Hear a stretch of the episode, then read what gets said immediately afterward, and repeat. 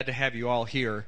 Uh, this is kind of a special Sunday for us because we are highlighting our our member missionaries. Um, we have uh, heard from Corey and Corinne Fair downstairs during ABF, and and uh, uh, great to have them here. They've been here for many years with us, members of our church, and out on the mission field. Um, this after, or for this service here, uh, we're going to hear from Brian Scheffler. Now, Brian is uh, the uh, president of uh, Christian Camping Ministries. He's also the secretary. He's also the um, the uh, janitor, I believe, of that mission field that's out there. And Brian has been uh, a member of this cheer, uh, church for longer than I can remember, and his and has been in the uh, camping ministries here for uh, for a long, long time. As a matter of fact, some of my children came up through that and are grown up and have children now. Uh, so he has impacted a tremendous number of people out here. It's a great uh, time um, to hear from our member missionaries. And after the service, you're all welcome to join us downstairs for the Munchin with the missionaries, where you will be able to actually in an informal setting, ask questions of both uh, uh, Corey and Corinne, and also Brian. Also, so please, uh, please do that. So, uh, without further ado, I'm going to introduce Brian and let him take over from here. Thank you, Brian.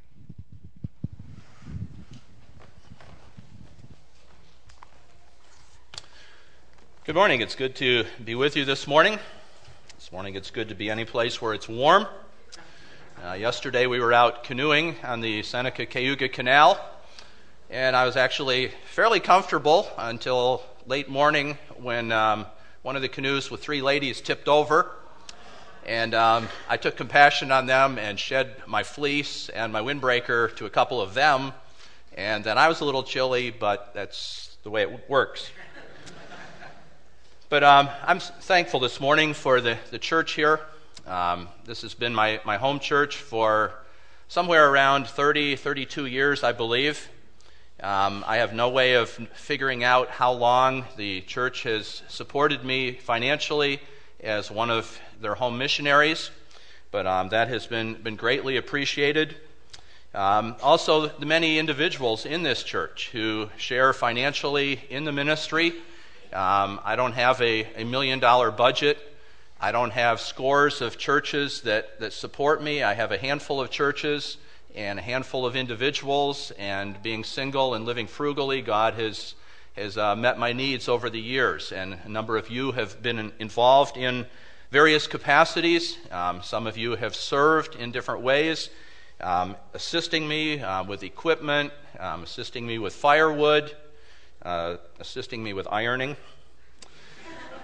to which I'm extremely grateful. I've also appreciated over the years um, the church body here as um, you've stood with me during some financial challenges. Um, back in 1993, when I had my first heart attack, and then my second heart attack in 2002, and then three years ago, open heart surgery. Um, I'm so thankful for those in the church who um, supported me and encouraged me during that time. This morning, before we look into Scripture, um, I'd like to you know, share a little bit about my ministry. This morning, I don't have a raft and canoe and kayak up here on the stage as I did a year or two ago. Uh, this morning, I don't have any PowerPoint slideshow. Most of you have seen um, slides and pictures of what I do, and if you've seen one canoe trip, you've, you've seen them all. They all have common themes. But the theme verse that the mission committee chose for this month is in second or third John verses 7 and 8 and it says for they have gone out for the sake of the name accepting nothing from the gentiles. Therefore we ought to support people like these that we may be fellow workers for the truth. And I was thinking about the, the idea of going out. Um, it's been 35 years now that I've been in youth ministry which I guess is a little bit of an anomaly. Um, a lot of youth pastors, you know, start out in the ministry working with teenagers, and then as as their personality and things in their life change, many of them, you know, move up into senior pastorate. And um, that's not the way God has wired me and equipped me. God has um, wired me to work with teenagers with my life. Um, as Chris was sharing, um, I'm well into my second generation of young people. Um, rarely a group comes to my cabin that somebody doesn't come up to me and say their parents said hello because their parents used to go on camping trips and retreats with me. Um, two weekends ago, I had a youth workers retreat and canoe trip. It was a church I'd never worked with before, and they were mostly young, 20 age. And I thought, well, finally, you know, here's going to be a, a, group that's totally new to me. You know, I don't think I've taken any of their parents on camping trips, and I'm, I'm sure I haven't met any of them. But lo and behold, as we're sitting at my cabin and I'm telling about the other things that I do in ministry, um, two of them said, Did you by chance take a group from Corning rafting years ago? And turns out two of them had, had been rafting with me years ago. Um, just a few highlights from the, the last year. Uh, last November, I was greatly encouraged as a group of young men from a Bible school in Texas were passing through the area, and somehow we came in contact with each other. And they ended up spending a couple days at my log cabin, helping me with um, staining the whole cabin and helping me with a number of projects, and that was a, a tremendous blessing to me. Um, another highlight back Memorial Day weekend, I had a, a youth group from southern Maryland drive seven and a half hours to uh, spend the weekend at my cabin and a canoe trip with me. Uh, they'd never traveled anywhere near that distance. I'd never had a group travel anywhere near that distance. And uh, we had a great time together. Uh, God worked in their lives, and they've already scheduled for this coming Memorial Day to, to make the seven and a half hour journey once again. Many of the groups that I work with are church youth groups. Um, I think the last count, somewhere around 225 different churches that I've served over the last 20 years. Uh, for those of, those of you that don't know, from 1978 to 1988, I was on staff at what is now Family Life Ministries. It was Youth for Christ at the time. I worked in the youth department, um, helping lead uh, youth action clubs in some of the school districts here in Steuben County, as well as camping trips and retreats for them. But I was kind of a round peg in a square hole. Um, if you were in ABF this morning, you heard Corey talk about his ministry and how he uh, trains and organizes and um, helps leaders. And that's not the way that I'm wired. Um, I could not do what Corey does. Um, I could not do what Pastor Ken does, but um, God has given me a burden for helping churches with individual events. And um, so, throughout the course of the year, in the winter months, I have a log cabin that many of you were involved in some capacity in when we built it 11 years ago. And um, during the winter months, I do winter retreats and snow camps. Last year, I had 11 winter retreats. 10 of them were at my own cabin, and the other one was at a camp that we rented out. April is my rafting season. I own my own fleet of rafts and take youth groups and adult groups rafting down the Pennsylvania Grand Canyon in April. Uh, we did have a tough year this year because of low water conditions, and um, only got one of my five scheduled trips in and converted a couple of the others to canoe trips. The end of April, I typically pack the rafts away and get the canoes out, and we start canoeing beginning of May on the Cohocton River from Bath to Campbell. Then, when that gets too low, we switch over to the Chemung from Corning to Elmira. By summertime, as they get low, we do our trips up on the Seneca Cayuga Canal in Waterloo and Seneca Falls. That's where we were yesterday. I think yesterday was my 17th canoe trip of the year. Uh, normally, I wrap up canoeing on Columbus Day weekend, but I had this weekend's group that called and wanted to extend it a little bit. And then a few weeks ago, a pastor called and wanted to know if I could do a trip next weekend. So, next weekend, I've got a men's and sons uh, canoe trip, and that'll kind of wrap up the canoe season. In the summer, I do tent camping trips to a lake in Pennsylvania where we water ski and inner tube and that kind of thing.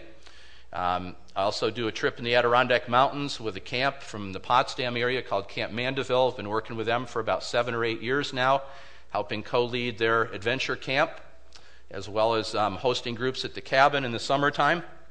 One of the highlights of my year is a group that comes in at the end of June the uh, students come from all over the Northeast, and they are on a three week student discipleship program with a Christian ministry from the Buffalo area. They spend the first four days at my cabin doing canoeing, uh, teaching, bonding as a group, and then from there they head back to the ministry headquarters and usually end up in New York City and New Jersey doing some mission work. And uh, it's been my privilege for, I think, five years now to, to host them.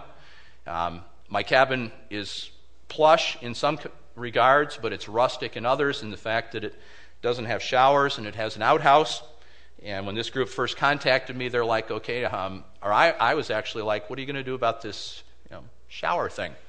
And um, they bring sun showers and um, hang them from trees, go out in their swimsuit, and um, so culture shock for the teens, but they still comment about it to me on Facebook. this month has been reasonably busy. As I mentioned two weekends ago, I had a youth leaders retreat and canoe trip at my cabin. And then uh, yesterday, I had a group from Rush Henrietta area. Uh, about 15 of us spent the night at the cabin Friday night and then canoed yesterday.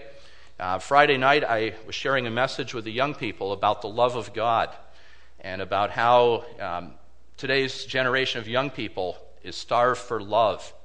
And I shared one of the contributing reasons for that is a lot of teenagers today come from homes where they don't have moms and dads that love them and affirm them and show them the proper love. And I didn't find out until yesterday afternoon. The youth pastor was telling me that one of the young ladies who was on the trip, that was exactly her situation. And um, just neat how God, you know, brings messages that are relevant to the lives of people. Uh, next, next weekend, as I mentioned, I've got a men's and teen canoe trip. Uh, the following weekend, I'll be up in the Buffalo area uh, sharing my ministry as a vendor at a men's conference called Iron Sharpens Iron. And then um, the next day, I'll be sharing God's Word over in Burns at Burns Community Church. And the first weekend of um, November, I've got a boys' retreat from Elmira Christian Academy. Um, they'll be coming to my cabin. Then things kind of slow down a little bit until the winter retreat season kicks in.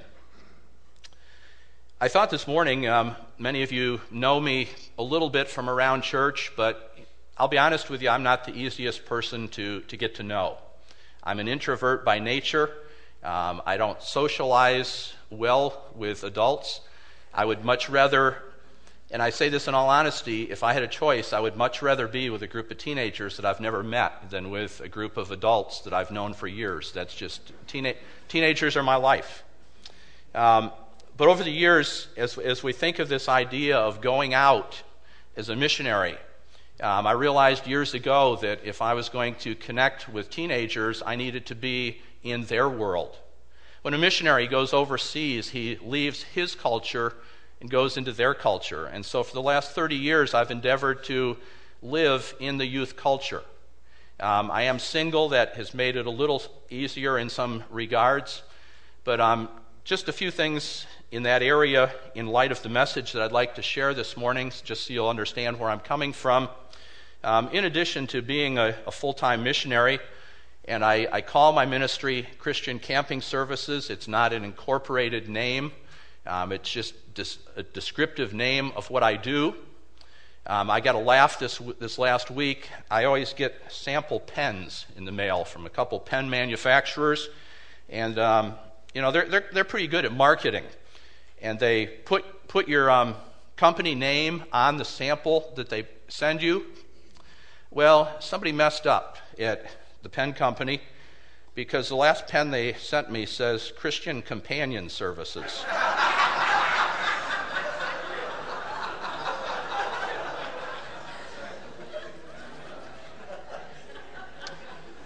I opened that envelope a couple nights ago and I just I was sitting in front of my computer and I just died. I, you know, just Christian Companion Services. Hmm. They obviously don't know that I've been single for all my life.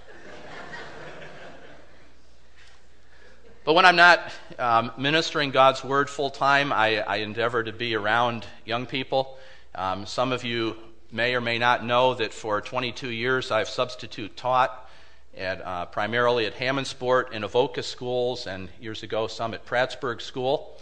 I don't do that quite as much as I used to, um, probably 10 or 12 days a year now, but it, it, keeps me in their world so that as I'm talking to young people, I, instead of saying 35 years ago in school, I can say this last week in school.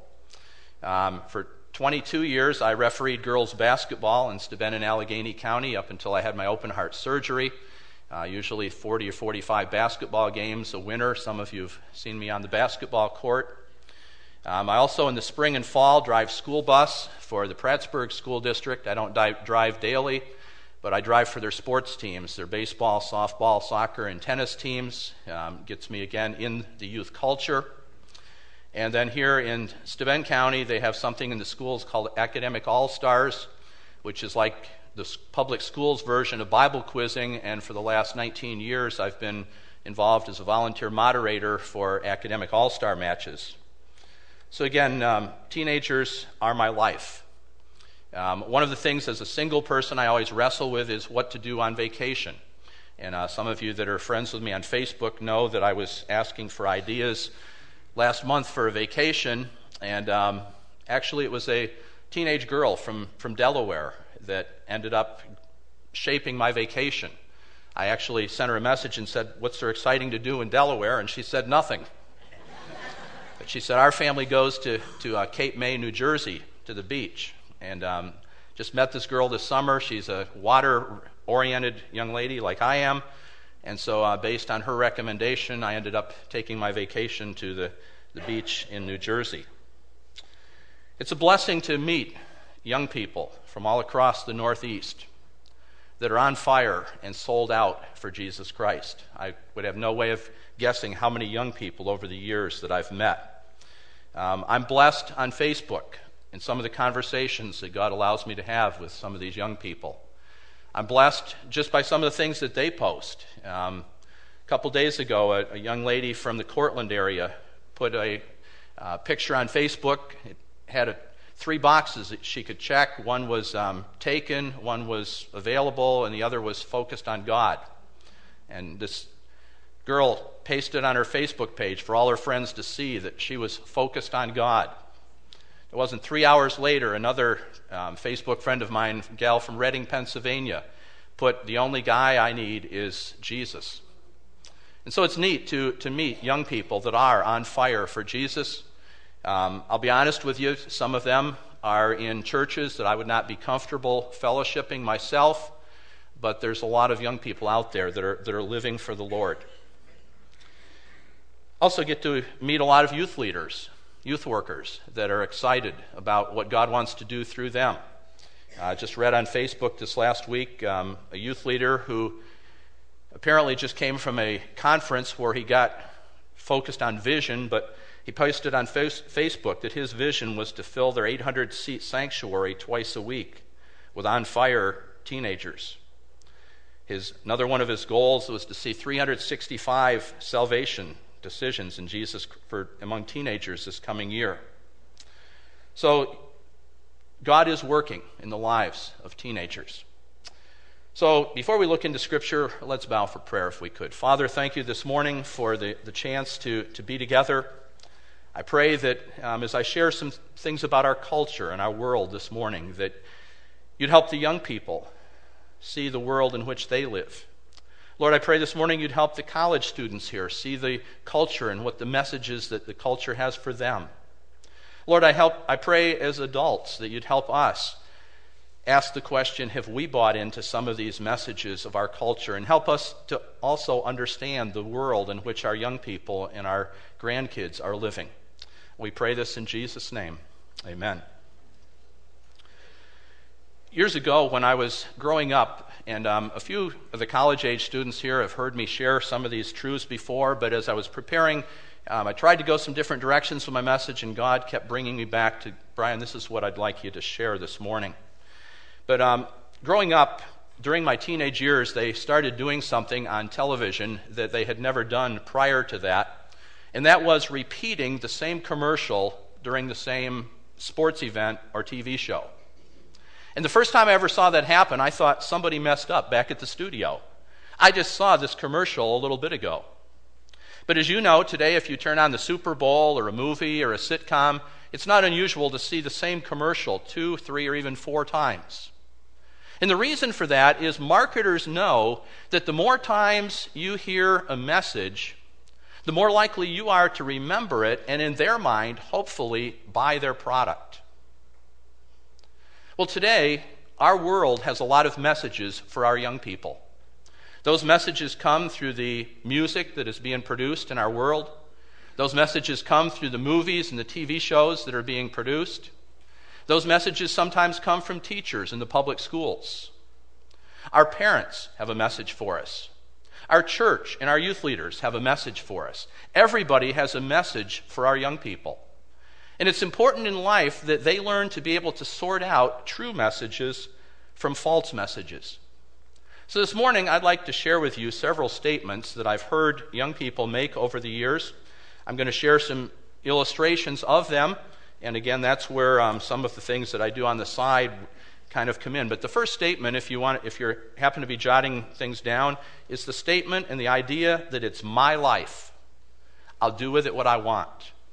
Our world is telling our young people that their body and their life is theirs. Here's some examples I've heard of this one. It's my life, I'll go where I want to go. It's my life, I'll come in when I want to come in at night. It's my life, I'll date who I want to date.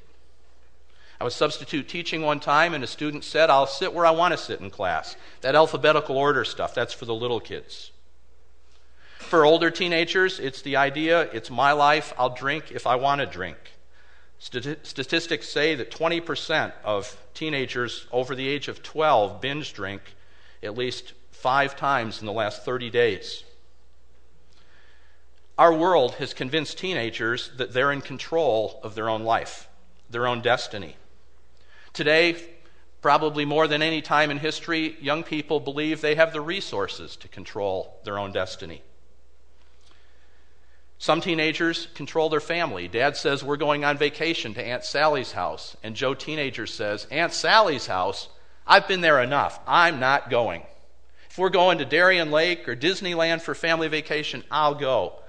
But I'm not going to Aunt Sally's house. Sometimes at school, students believe they're in control at school.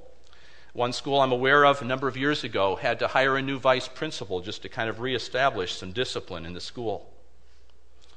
Of course, the person who lives by the philosophy, it's my life, thinks, what interest do I have in God, Jesus, or church? They're just another authority structure to tell me what to do. They're living by the philosophy if it feels good, I'll do it.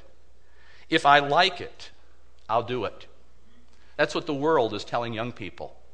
But open to the book of Proverbs. If you would with me this morning, we're going to look at some verses and see what Scripture has to say about this idea of it being our life. This morning, as I share some illustrations from the teenage culture, I'd also like to draw some of them into the college and adult world as well, if I could. But we're going to just look at a few verses here Proverbs chapter 14, verse 12.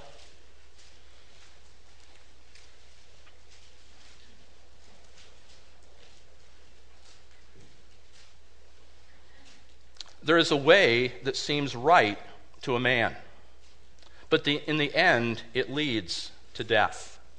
If we're honest with ourselves this morning, most people are doing what seems right to them. Proverbs 21, verse 2.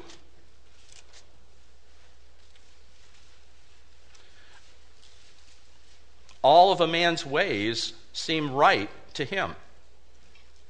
Again, man does what seems right to him.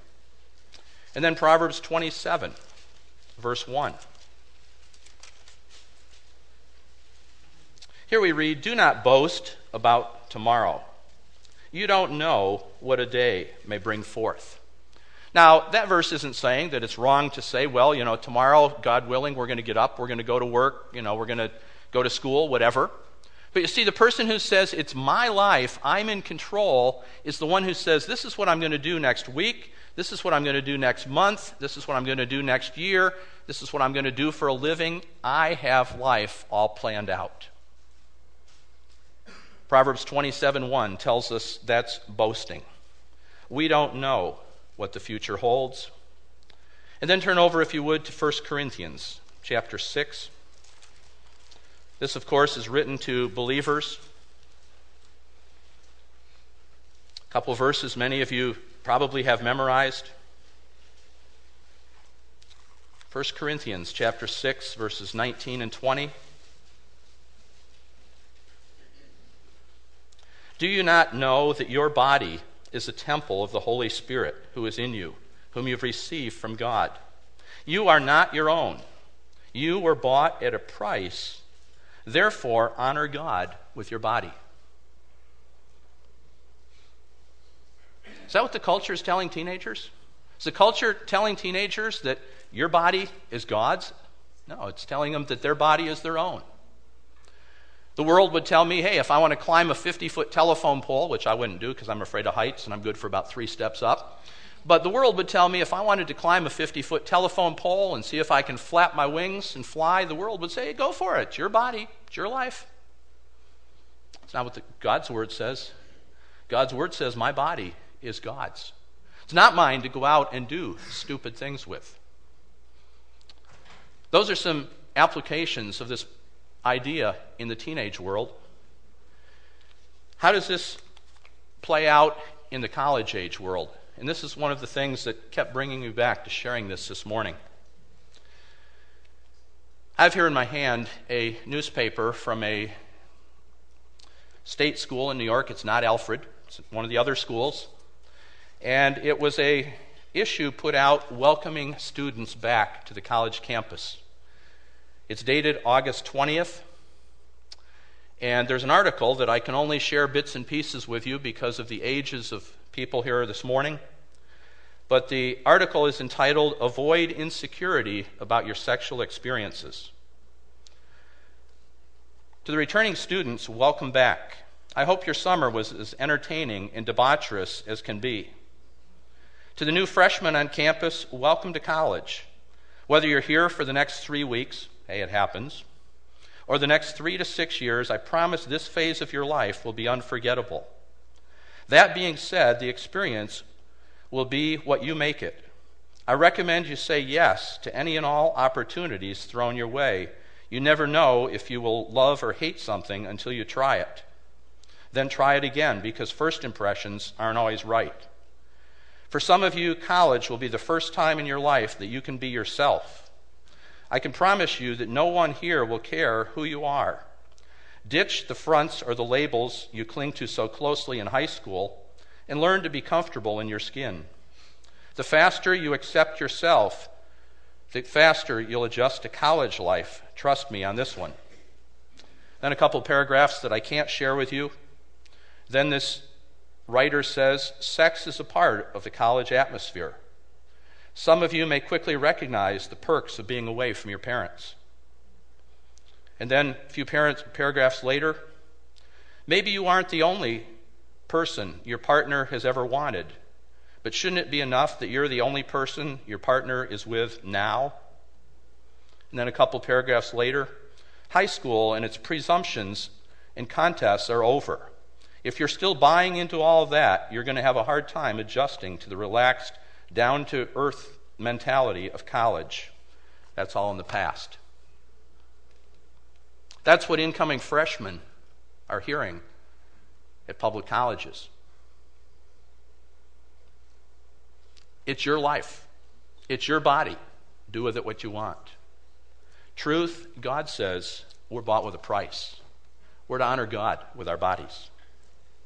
Statement number two that I often hear made, primarily by teenagers, is I'm bored. I've got hundreds of friends on teenage friends on Facebook, and one of the most common statements that I see on Facebook is I'm bored. We're living in a generation where young people have become entertainment oriented, where they've learned to become spectators. And the problem with this is the world comes along and offers that excitement to these teenagers. That's why teens get sucked into the parties and the drugs and the alcohol and things of that type. Let me explain to you why we get bored sometimes. See, God puts within us certain abilities. For example, each of us have a physical ability. Now, looking around the congregation, some of you have great physical ability, and some of you might not be terribly athletic. Neither one is right or wrong, it's just the way God created you. God gives us physical abilities. Well, if we don't fill that physical capacity by doing physical things, we're going to be bored.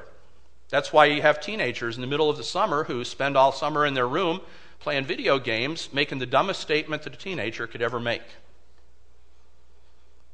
I can't wait for school to start. Teenagers, does it make any sense to you for a teenager to say that? No. They're not saying they want to get back to history class. They're saying they want to get back with their friends. They want to get back to the sports and activities. Well, in the same way, God puts within us spiritual capacities. And many times, you know, growing up, we get the idea, you know, if I go to church, if I go to Sunday school, if I go to Awana, you know, I'll fill that spiritual capacity. But there's an element of the Christian life that a lot of Christian teenagers miss, and that is service and ministry. And that's one reason that the Word of Life program encourages young people to get involved in ministering. Because spiritually, it's kind of like eating. When a group comes to my cabin for a retreat, we always have, I'm predictable, we always have French toast and sausage for breakfast. The French toast record at my cabin is 26 slices for a girl and 30 for a guy. You can ponder that later. But when they have breakfast at my cabin, they have all the food they want. Then we go out and we paddle a canoe all morning. And by the time they get to lunch, they are hungry for some lunch. They have burned off some of what they've taken in. Spiritually, it works the same way in our life. You know, if we go to church, we go to Sunday school, we go to Olympians, we go to, you know, vac- all these places, we're taken in, we're taken in, we're taken in. And if we're not using what we're taking in, sometimes we reach spiritual capacity. And that's where you get the teenagers that come to youth group and they look at their youth leader and they're bored out of their mind. Well, I know this story better than the youth leader. Colossians 1:16 says that we are created by God and for God. John 10:10 10, 10, Jesus said, "I have come that you might have life and have it abundantly." Is that what the world is telling young people that abundant life is in Jesus Christ and knowing him? No, the world is telling them parties, drugs, sex, alcohol. That will fill that boredom factor. So again, lie number 2 of our culture. It, you're bored, and we've got the answers to your boredom. The third statement that I often hear young people make is the statement it's no big deal. So what? Here's some examples. I've heard of this one. So what if I get to class after the bell rings? What's the big deal? The teacher doesn't start for another 10 minutes? So what if I don't study for the test? I'll, I'll still pass the course. So what if I fail the course? When am I going to need seventh grade Spanish in real life?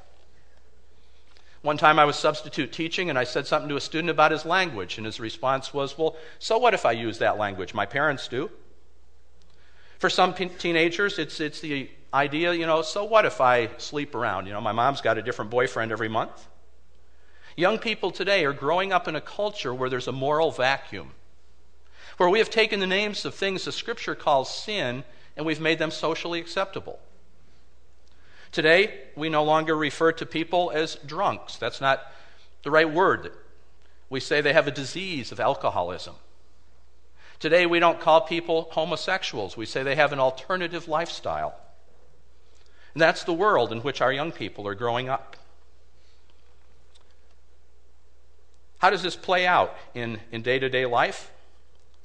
The world tells teenage guys it's, it's no big deal if you get caught by the law. You're, you're a minor. You're not going to go to jail, you're just going to be put on probation. The world tells teenage girls it's, it's no big deal if you get pregnant as a teenager, just get an abortion. Pretend it didn't happen, it's, it's no big deal. As we move into the adult world, it plays out like this it's, it's no big deal if you uh, run up bills on your credit card that you can't pay, just declare bankruptcy, start over, it's no big deal. The world tells adults it's, it's no big deal if you're lazy. The government will write you a check. And I'm not against government help, there are people that genuinely need it. But there's in life what I like to refer to as the law of cause and effect. I, t- I base this on Romans 6:23 that says there are wages of sin. The law of cause and effect says if you lean too far in a canoe, you're going to tip over on a cold October day in the Seneca Cayuga Canal.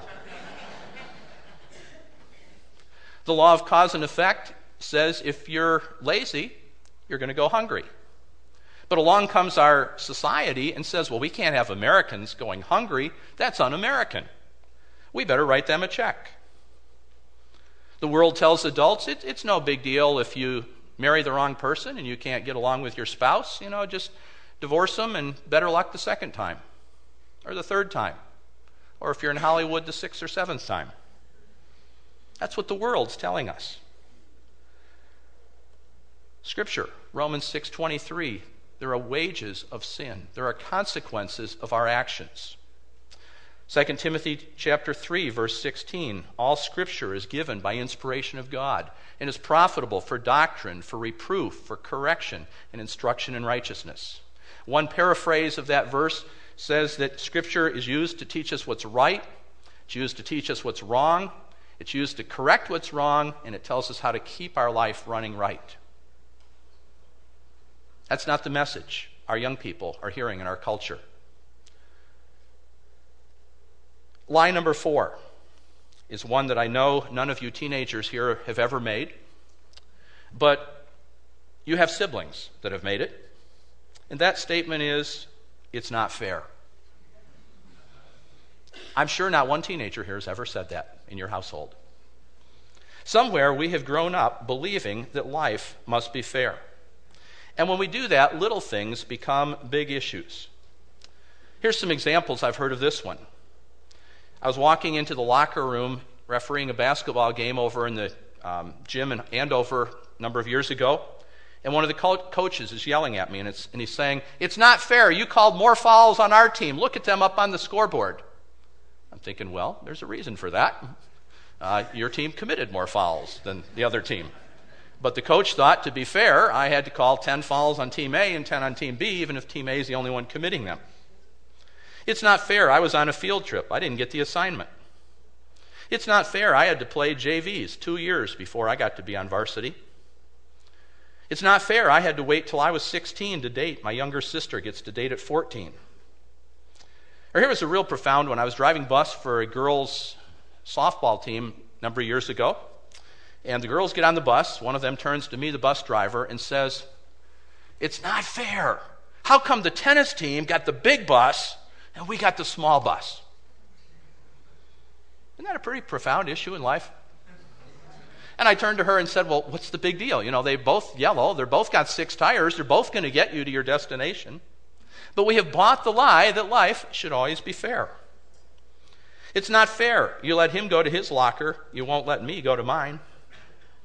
And as a result of this idea that life should be fair, people come to believe that society owes them. I was up in the Adirondacks this summer with a camp. We, I stopped in a little store called the Stillwater Shop, where I've been many times, and the, um, the owner of the Stillwater Shop is a staunch right wing Republican, and he has um, pictures there of all of his favorite presidents, and he had one of a um, mocking one of his favorite non non favorite president, who will go nameless. And I said something to him, and we got talking, and um, he said, Mark my words, he said, no matter who wins the upcoming election, in his opinion, he said, we're going to see riots in cities like Chicago and Los Angeles because people have such an entitlement mentality. You know, as we look at the Occupy movement last year in America, you know, college age students that never learned in high school and in their younger years that life isn't going to be fair. So when they get into the adult world, um, that's how it plays out. But you know, as I read Scripture, I don't find any place in God's Word where God ever promises us that life will be fair. Matter of fact, as I read Scripture, I read about some people that life was pretty unfair to. Many of you know the story of Job, who walked with God and yet lost pretty much everything he had. I think of Joseph, the one godly boy among his siblings who ended up being sold into slavery by his siblings. Folks, get used to it. Life is not fair. But our young people are growing up in a world where they're taught life should be fair. Kids come to their friends and say, Your parents aren't fair. They don't let you stay out all hours of the night like my parents.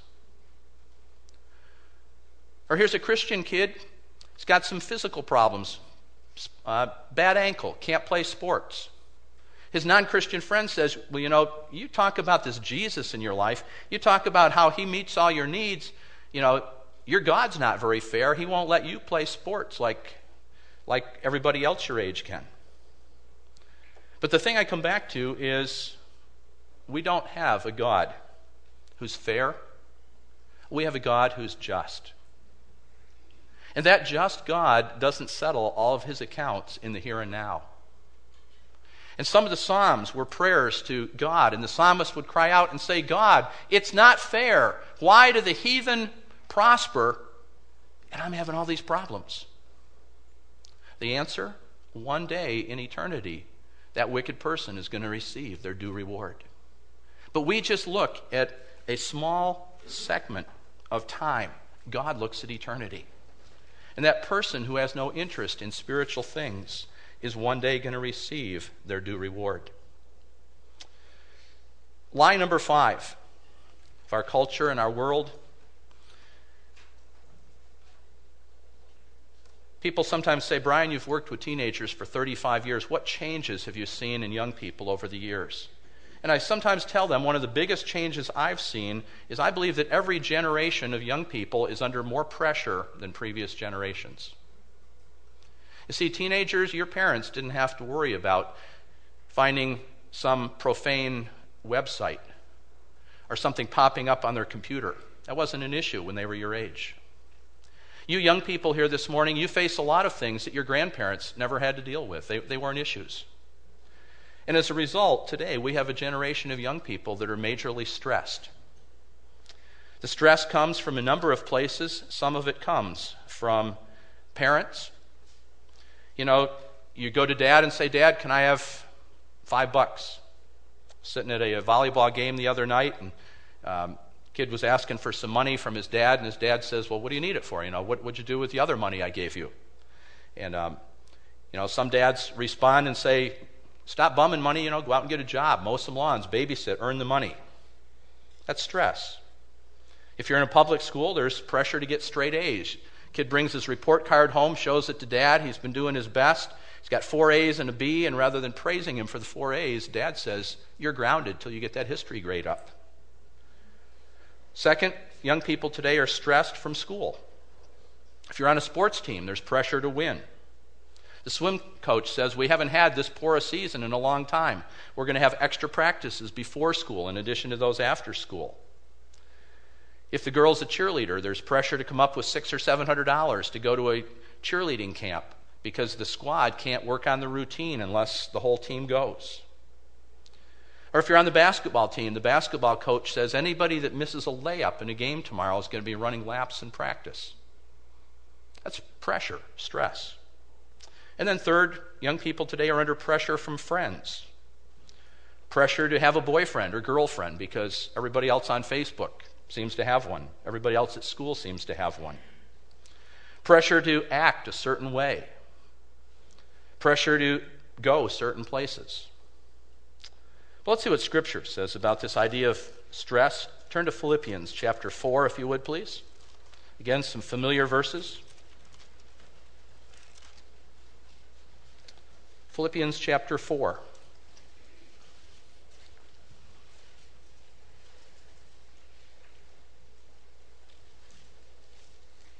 Beginning in verse 4 Rejoice in the Lord always. I'll say it again rejoice. Let your gentleness be evident to all, the Lord is near. Do not be anxious about anything. That means do not worry about things.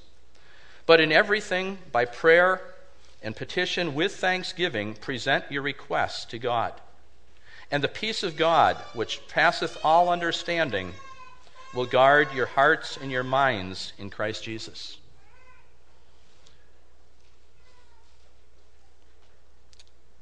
Number of times over the years, substitute teaching at school, a student will come up to me and say, Mr. Shuffler, how come you always seem so happy? Well, sometimes it's because I got a pen in the mail that says Christian Companion Services. But usually I tell them it's because of a relationship that I have with a person by the name of Jesus Christ. God doesn't want us stressed. Scripture says, Cast your cares upon me because he cares for you. And then the last statement that I often hear young people make is in the form of a question, and the question is Is it going to be on the test? I wish I had a dollar for every time I was substitute teaching and a student said, Mr. Shuffler, is this going to be on the test? And uh, let me give you a secret this morning, those of you in public schools. Not everything that a substitute teacher gives you are you going to get tested on. Some of it is busy work. But you didn't hear that from me.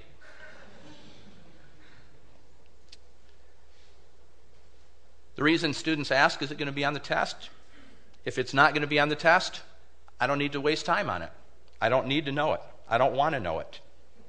And the world is telling young people today that God, Jesus, and church aren't going to be on the test. And so they're like, well, you know, Christianity stuff, that's okay for you, but I don't, I don't need that. Let me ask you a question this morning, and I, would like you to raise your hands on this one if you would. How, how many of you would like a final test in a school subject if the, if the final test were one question? Adults, teenagers, college students, let me see. How many of you would like a, a final that was one question? Okay, okay, a few brave people. Okay. How many of you would like a final that was one question where the teacher over and over again told you what the question was going to be and what the right answer was going to be? wow, what a difference. Well, you know, in life, there are different types of tests. The students hate them all. There's a pop quiz where the math teacher says, take out a half sheet of paper, and there's nothing they can do to prepare for it. There's the chapter test where if you read the chapter, you're going to do okay on. There's the unit test that if you've been taking any notes on the chapters, you'll be ready for. And then there's those dreaded events that students don't even want to think about called finals. You know, life is like that. Life has different kinds of tests. Life has pop quizzes. Back in 1993, I was at Laterno Camp in Canandaigua at a pastor's conference. I was playing in the Pastor Layman softball game. I was the first batter for the pastor's team. I hit the ball to left field, which at Laterno Camp means it rolls under a cabin and you have an easy home run. I circled the bases once real quick, didn't think too much about it, was standing behind the backstop, and I not, started to not feel too well.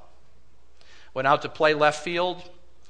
Um, first ball was hit to center field, found myself thinking, I'm glad they didn't hit it to me. I don't know if I'm feeling well enough to field it.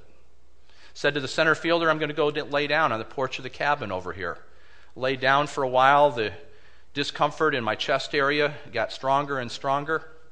And I started thinking at the age of 36 that I was having a heart attack. I went and got the camp director's wife and I said, Shirley, I'm not feeling too well. She grabbed a couple pastors. They started praying for me, but before they finished their prayer, I interrupted and said, Shirley, I think I'm having a heart attack. They rushed me to F.F. Thompson Hospital in Canandaigua, where I spent the next six days and the next six weeks at home recovering from the first of my two heart attacks. I had no advance warning. There was nothing I could do to prepare for it. It was a pop quiz that God allowed in my life. In our life, there are chapter tests, things that are going to happen. Um, you know, for the little child, it's relationships. You know, in elementary school, will you be my bestest friend? As they move into high school, you know, will you go out with me? You know, the, the whole boyfriend girlfriend thing. In life, there are unit tests. What am I going to do for a living? Who am I going to marry? What am I going to do for a career? But in life, there's also coming a final exam. The world doesn't tell us that. The world says, live for today. There's no final exam coming. Turn to Revelation chapter 20.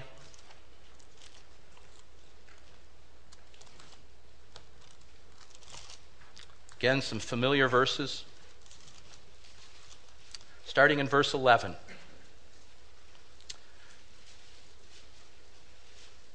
Then I saw a great white throne in him who was seated on it. Earth and sky fled from his presence, and there was no place for them. And I saw the dead, great and small, standing before the throne, and books were opened.